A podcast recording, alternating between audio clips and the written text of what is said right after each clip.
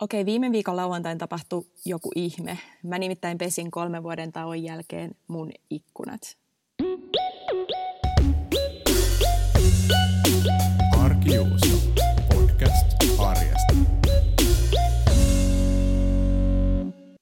Tervetuloa taas Arkiuston linjoille. Tämä on mun Leenan podcast arjesta ja sä voit kuunnella näitä jaksoja SoundCloudin ja iTunesin kautta.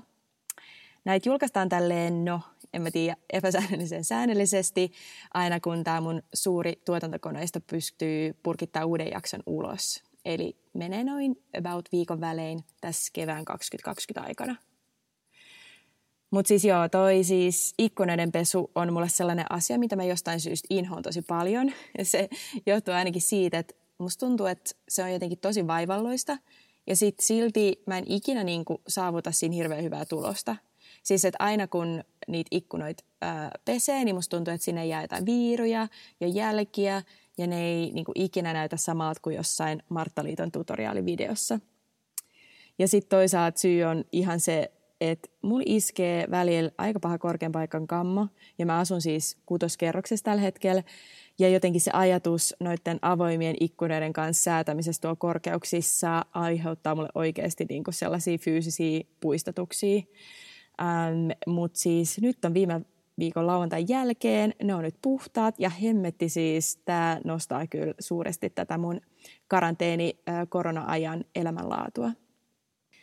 Tässä jaksossa mä puhun sulle liasta ja sotkusta ja jos sä tulit tänne kuuntelemaan jaksoa jostain siivousvinkeistä, niin mä joudun tuottaa sulle kyllä pettymyksen, koska tässä jaksossa me itse asiassa pureudutaan siihen, että miksi me ymmärretään ylipäätänsä joku asia likana ja miksi me suhtaudutaan siihen likana pidettyyn asiaan yleisesti negatiivisesti.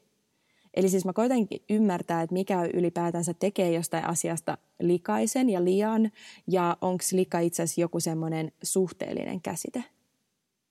Arkijuusto. Tässä koronapandemian aikaan ylipäätänsä niin puhtaus ja hygienia on noussut ihan eri tavalla esille julkisessa keskustelussa. Et musta tuntuu, että meille kaikille on tehty aika selväksi, että hyvä hygienia on paras tapa estää tämän viruksen leviämistä. Ja että esimerkiksi käsi pitää pestä silleen, että sä ehdit vaikka laulaa paljon onnea vaan vai hetkone, olikohan se tuikit tuikit tähtönen ehkä, I don't know, öö, parin kertaan. Ja että paremman puutteessa ainakin käsidesiä tulisi käyttää vähän niin kuin joka vaiheessa – ja mä ainakin itse huomaan, että se sääntö, että kasvoi ei saa koskettaa, on aika vaikea. Että musta tuntuu, että mulla on jotenkin koko ajan jotain hiuksia naaman tiellä tai että mä käytän laseja, niin sit mä näprään niitä ja kosketan samalla mun kasvoja. Ää, ja vaikka itse saattaisi tuntua niin tiedostaen siltä, että no joo, en mä nyt ihan hirveästi edes koske mun kasvoja, niin ei tässä ole mitään ongelmaa. Mutta mä itse asiassa päädyin lukemaan tällaista äh, jenkkitutkijoiden 2015 julkaisemaa tutkimusta, jos oli siis selvitetty ihmisten käyttäytymistä ja tottumusta kosketella kasvoja. Ja mun mielestä tämän tulokset tämän tutkimuksen oli kyllä aika kiinnostavia, ehkä jopa yllättäviä. Eli äh, tässä tutkimuksessa oli seurattu 26 lääkisopiskelijan kasvojen koskettelua videoimalla niitä – ja nämä 26 opiskelijaa koski kasvoi keskimääräisesti siis 23 kertaa tunnissa. Ja melkein puolet näistä kerroista osu aina limakalvojen lähelle, eli siis niin kuin suun, nenän ja silmien lähelle. Eli et senkin takia nyt tulisi vaan huolehtia siitä, että pese niitä käsiä, koska kerran me kosketellaan niitä kasvoja niin paljon. Ähm, ja mä oon ylipäätänsä miettinyt, mikä on tällainen niin kuin koronapandemia-aika tekee mun semmoiselle yleiselle likakäsitykselle. Että jotenkin tällä hetkellä esimerkiksi ajatus siitä, että mä kävisin kuntosalilla ihan normaalisti niin, että mä kosken niihin kaikkiin puntteihin ja laitteisiin, joita kaikki muutkin käyttää hikisinä ilman mitään suojaa, siis niin kuin mukaan lukee myös minä, niin yhtäkkiä se tuntuu aika vieraalta ja vähän semmoiselta puistattavalta. Et mä en ole aikaisemmin ajatellut näin, mutta jotenkin tässä hetkessä se yhtäkkiä tuntuu semmoiselta, että eihän noin niin kuin noin pitäisi tehdä. Ähm, että mä väittäisin, että käsienpesun jatkuva muistuttelu ja ylipäätänsä puhe tästä hygieniasta ja turvaväleistä niin vaikuttaa myös siihen, että miten me ehkä jatketaan sitä elämää, kun tämä selkeä poikkeustila on päättynyt. Että varmaan meistä ö, moni kokee tärkeäksi jatkaa jotenkin tätä ehkä tämmöistä hygieniatietoisuutta ja ehkä lievemmin jatkaa näitä suosituksia jatkossakin. Tai sitten toisaalta voi olla, että tulee sellaisia selkeitä vastareaktioita tälle valtasuosituksia niin kohtaan. Eli että jengi käyttäytyy niin selkeästi eri tavalla kuin nyt edellytetään. Mä muistan, kun hetkone, on sitten yli kymmenen vuotta hitta. Ää, yli, yli kymmenen vuotta sitten mä kahlasin läpi mun sosiologian pääsykoekirjaa, eli legendaarista Kimmojen kirjaa, eli Kimmo Saariston ja Kimmo Jokisen tämmöistä ylläri sosiologian nimistä teosta. Ja siinä kirjassa mun yksi ehdoton lempikohta löytyy kappaleesta Pyhä ja profaani, lika ja järjestys.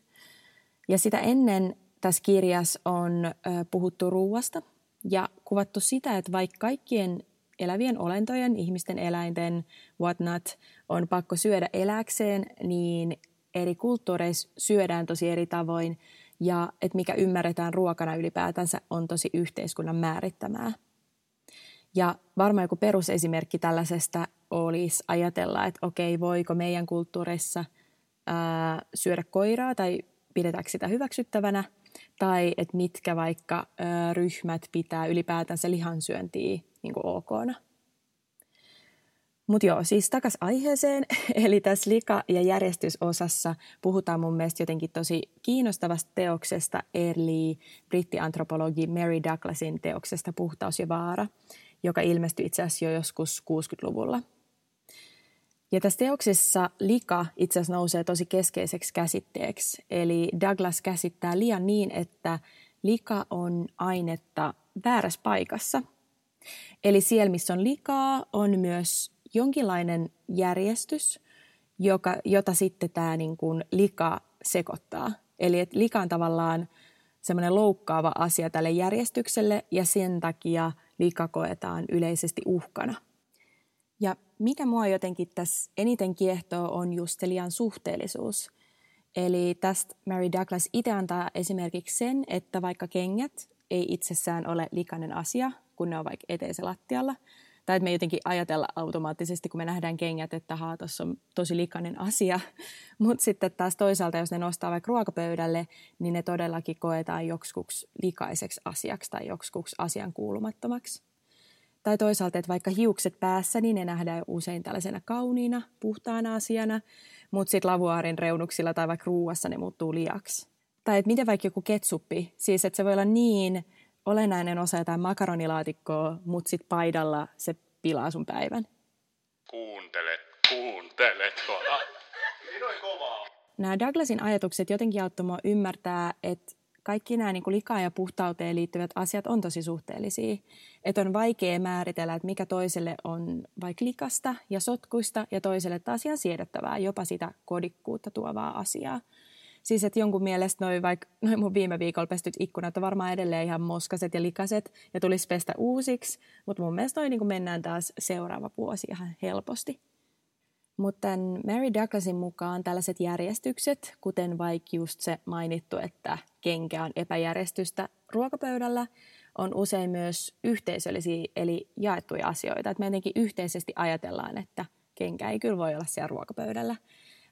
Ja että vaikka yhteiskunnissa on joku vallitseva käsitys siitä, että mikä me mielletään liaksi – ja ehkä kun sille me puhutaan vaikka kengistä ja tästä ketsupista tai vaikka tästä viruksestakin, niin tällaiset asioiden luokittelut liaksi ja joksikuksi vältettäväksi ja ehkä jossain määrin jopa semmoiseksi niin kuin vastenmieliseksi asiaksi, niin se on ihan okei. Ää, se varmaan tuo tietynlaista selkeyttä meidän niin kuin elämään ja arkeen. Se ei ole hirveän ongelmallista ajatella vaikka, että ne hiukset siellä ruoassa ei ole, ei ole hirveän ok homma – paljon ongelmallisempaa tällaista luokitusta on tehdä, ja niistä tulee paljon ongelmallisempia silloin, jos ne vaikka kohdistuu johonkin elävään olentoon. Siis, että vaikka me jossain yhteiskunnassa määritellään, että tietyt ihmiset tai eläimet on niin sanotusti puhtaita ja niitä suositaan, toisin kuin taas joitakin, jotka määritellään jollain tapaa vaikka saastasiksi tai likasiksi. Ja tällöin esimerkiksi tämmöiset niin ennakkoluuloihin tai stereotypioihin perustuvat luokitut luokitukset tulee, tulee niin kuin selkeästi esille. Eli on niin kuin tosi hyvä ymmärtää, että tällaisilla eri asioiden, mutta myös niin kuin elävien olentojen luokittelulla meihin ja muihin järjestykseen, epäjärjestykseen, likasiin, puhtaisiin, niin nämä noudattaa tosi paljon semmoista samanlaista logiikkaa kuin vaikka rasistisessa diskurssissa, missä me sitten pidetään yllä ja vielä vahvistetaan jotakin semmoisia valtasuhteita eri ihmisryhmien välillä. Ja Douglasin mukaan tämmöiset likaan liittyvät toiminnot, eli vaikka se, että me puhdistetaan ja järjestellään ja erotellaan lika muusta, niin se on niin tapa tuoda järjestystä muuten sekavalta tuntuviin kokemuksiin. Eli nyt se vaikka, että THL painottaa päivittäin, että no niin, käsi pitää pestä ja pintoja putsata, niin se on oikeastaan yhteiskunnan yritys jollain tavalla järjestää meidän yhteiskunnan ympäristöä tässä poikkeusajassa. Ja pakko vielä mainita yksi mun semmoinen ihan lemppari, ihan huikea viimeaikainen esimerkki siitä, että kuinka jostakin likasena ja turhana nähdystä tavarasta ja asiasta voikin toisessa kontekstista saada aikaiseksi jotakin niin kuin kaunista ja ihmeellistä ja, ja tota, arvostettua. Ää, niin tämä Anu Tuomisen näyttely tuossa alkuvuodesta taidehallissa ää, kertoo siitä mun mielestä tosi paljon ja jotenkin visualisoi sitä mulle tosi selkeästi, että mitä täällä tarkoitetaan. Eli siis ylipäätänsä mähän on tällainen aika taidehallifani, että jos mä saisin päättää, että missä mä järjestän jotkut isot bileet, jotkut isot häät ja synttärit ja niin edelleen, festarit, niin se olisi kyllä ehdottomasti taidehalli. Mä jotenkin fiilistelen sitä tosi paljon. Mutta siis, no joo, siis itse aiheesta, niin, niin tota, tämä Anu Tuomisen näyttely, niin ne, jotka siellä näyttelyssä kävi tuossa alkuvuodesta, niin ehkä muistaa esimerkiksi sellaisen teoksen sieltä kuin Oikeita väriympyröitä, oli sen nimi, mikä siis käytännössä koostuu tämmöisestä isosta seinästä täynnä patalappuja, ja yhdessä nämä patalaput jotenkin näyttää tosi hienoilta ja ne sopii yhteen ja siitä tulee selkeästi niin semmoinen merkittävä, vaikuttava näköinen teos.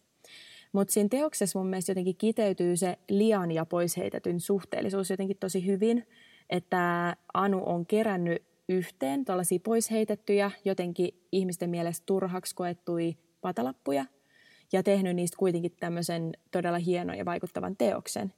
Eli mun mielestä jotenkin jännä ajatella, että okei, että minkälaista likaa ja jätettä meidän yhteiskunta tänä päivänä tässä hetkessä tuottaa, mikä semmoinen tämän päivän jätteeksi ja liaksi koettu asia voidaan sitten tule, tulevaisuudessa ja itse asiassa miksei tänäkin päivänä jo toisessa kontekstissa nähdä jonne, jotenkin hienona ja joku päivä laittaa vaikka taidenäyttelyn seinälle. Arki 79 1 79 1 prosenttia elämästäsi. Jokaisen arkiusta-jakson päätteeksi mä tuun jakaa teille jonkun random faktan, joka jollain random tavalla liittyy tähän aika myös random-aiheisten jaksojen teemaan. Tämä on siis jo perinteeksi muodostunut random fakta-hetki, joka toteutetaan nyt perinteisesti jo toista kertaa. Eli tota, tällä kertaa mä tulen selvittää, että mikä on maailman yleisin ympäristöön päätyvä roska likajakson merkeissä. Nimittäin tutkimusten mukaan tupakan tumppi on maailman yleisin roska, joita maailmanlaajuisesti heitetään ympäristöön siis arviolta 4,5 biljoonaa joka vuosi. Tota, mä en edes nyt kyllä yhtään hahmota, että paljon toi niin biljoona on, mutta siis se on todella paljon. Ja tämä määrä vastaa noin kahta kolmasosaa poltetuista röökeistä. Ja tässä varmaan niin kuin yksi syy siihen, että miksi me heitetään niin paljon maahan ja rannoille ja vesistöihin – tai ainakin sinne ne päätyy lopulta, niitä tupakan tumppeja, niin liittyy just siihen, mistä tässä jaksossa on aikaisemmin puhuttu, eli siitä, että miten me ylipäätänsä ymmärretään joku asia roskaksi. Että mieltääkö kaikki ihmiset tupakan tumpin ylipäätänsä roskaksi, jota ei voisi heittää maahan ja, luontoon. Mutta jos et sä tiennyt, mikä maailman yleisin luontoon päätyvä roska, niin nyt sä tiedät. Ja kiitos sulle, että sä kuuntelit näitä ajatuksia liasta ja roskasta. Ää, mä toivon, että herätti sus jotakin uusia keloja ja myös, että et sä stressaisit liikaa himas sitä, että pitää jotenkin olla siivoamassa tai vaikka pesee niitä ikkunoita koko ajan, kun me ollaan nyt aika paljon himassa. Nimittäin ei, sun ei todellakaan tarvitse, tarvitse sitä tehdä. Mutta ensi jaksossa mä puhun taas jostain aivan muusta, nimittäin arjesta ja kauneudesta. Eli siis siitä, että miten me ihmiset ö, yhteiskunnassa tai vaikka minä puunailen itteni arjessa ja minkälaisia oletuksia yhteiskunta antaa meidän ulkonäöstä. Mutta tätä ennen sä voit käydä kuuntelemaan näitä vanhoja Arkiuston jaksoja. Sieltä löytyy kaikki edelliset viime vuosien jaksot SoundCloudista ja iTunesista. Sä voit käydä jättää mulle terveisiä, kommentteja, kysymyksiä ig ja Facebookiin myöskin. Mutta kuullaan taas ensi kerralla Arkiuston merkeissä.